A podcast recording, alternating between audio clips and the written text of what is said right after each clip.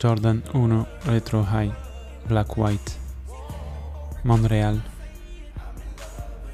Curvas de un cuerpo que se mueve lascivamente de arriba abajo. Piel caramelo que roza el material áspero de mi pantalón ligeramente elevado al nivel de la entrepierna. Tengo la mirada y los pensamientos vacíos por la botella de tequila que yace ladeada en la parte derecha de la mesa, en torno a la cual estoy solo. Por mucho que ella lo intente, será imposible realizar una acrobacia de lap dance conmigo esta noche. Me hundo cada vez más en el sillón de cuero. Tras 10 minutos sacándome billetes de un dólar, se da por vencida.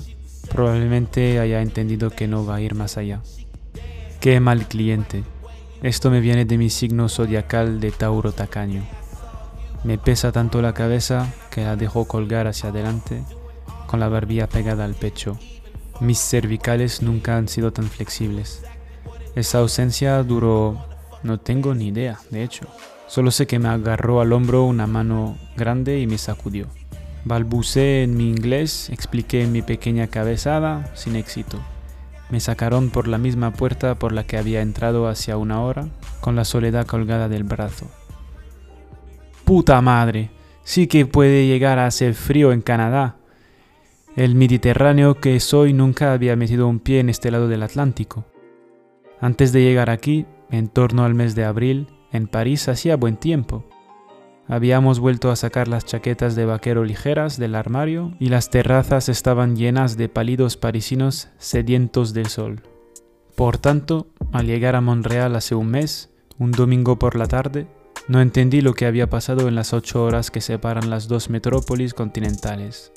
La chaqueta de plumas se desempolvaba al antojo del viento gélido que azotaba a los desafortunados que preferían las inmensas avenidas a los pasillos subterráneos.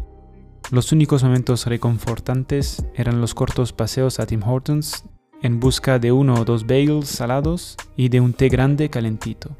Un litro de consuelo por 99 céntimos. Con este pensamiento, un escalofrío caliente me atravesó desde la parte baja de la espalda hasta el cabello. Eran momentos excepcionales de felicidad, supongo, esos momentos en los que el aire pasa por tus oídos, penetra en tus fosas nasales, esos instantes en los que una inspiración profunda repone la confianza en ti mismo, en los que la oscuridad se dispersa con la mirada fija en el horizonte. Y las bocinas te hacen aterrizar en la tierra lo que correspondía al centro de la calzada para mí en ese minuto de evasión.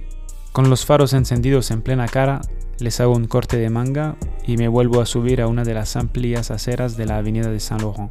Mañana partiré rumbo al sur de Europa, volveré allí para despedirme. En esa misma avenida preside un Footlocker.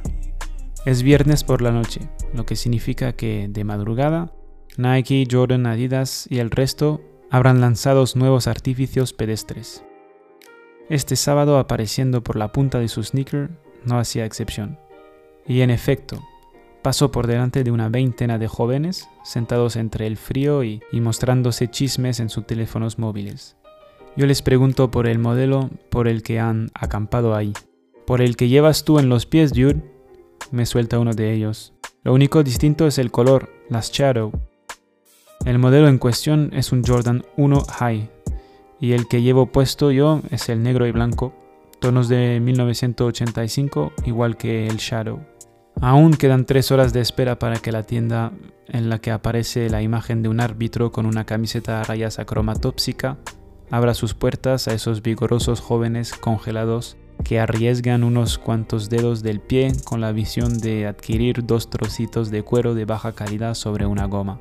Sé que esa palabra acromatópsica, esa palabra tan jodidamente pomposa, no encaja en el contexto, pero aún así la utilizo, porque el tequila. Al verles desafiar a esa noche tan escabrosa, tuve la brillante idea de ponerme al final de la cola, medio dormido por el frío.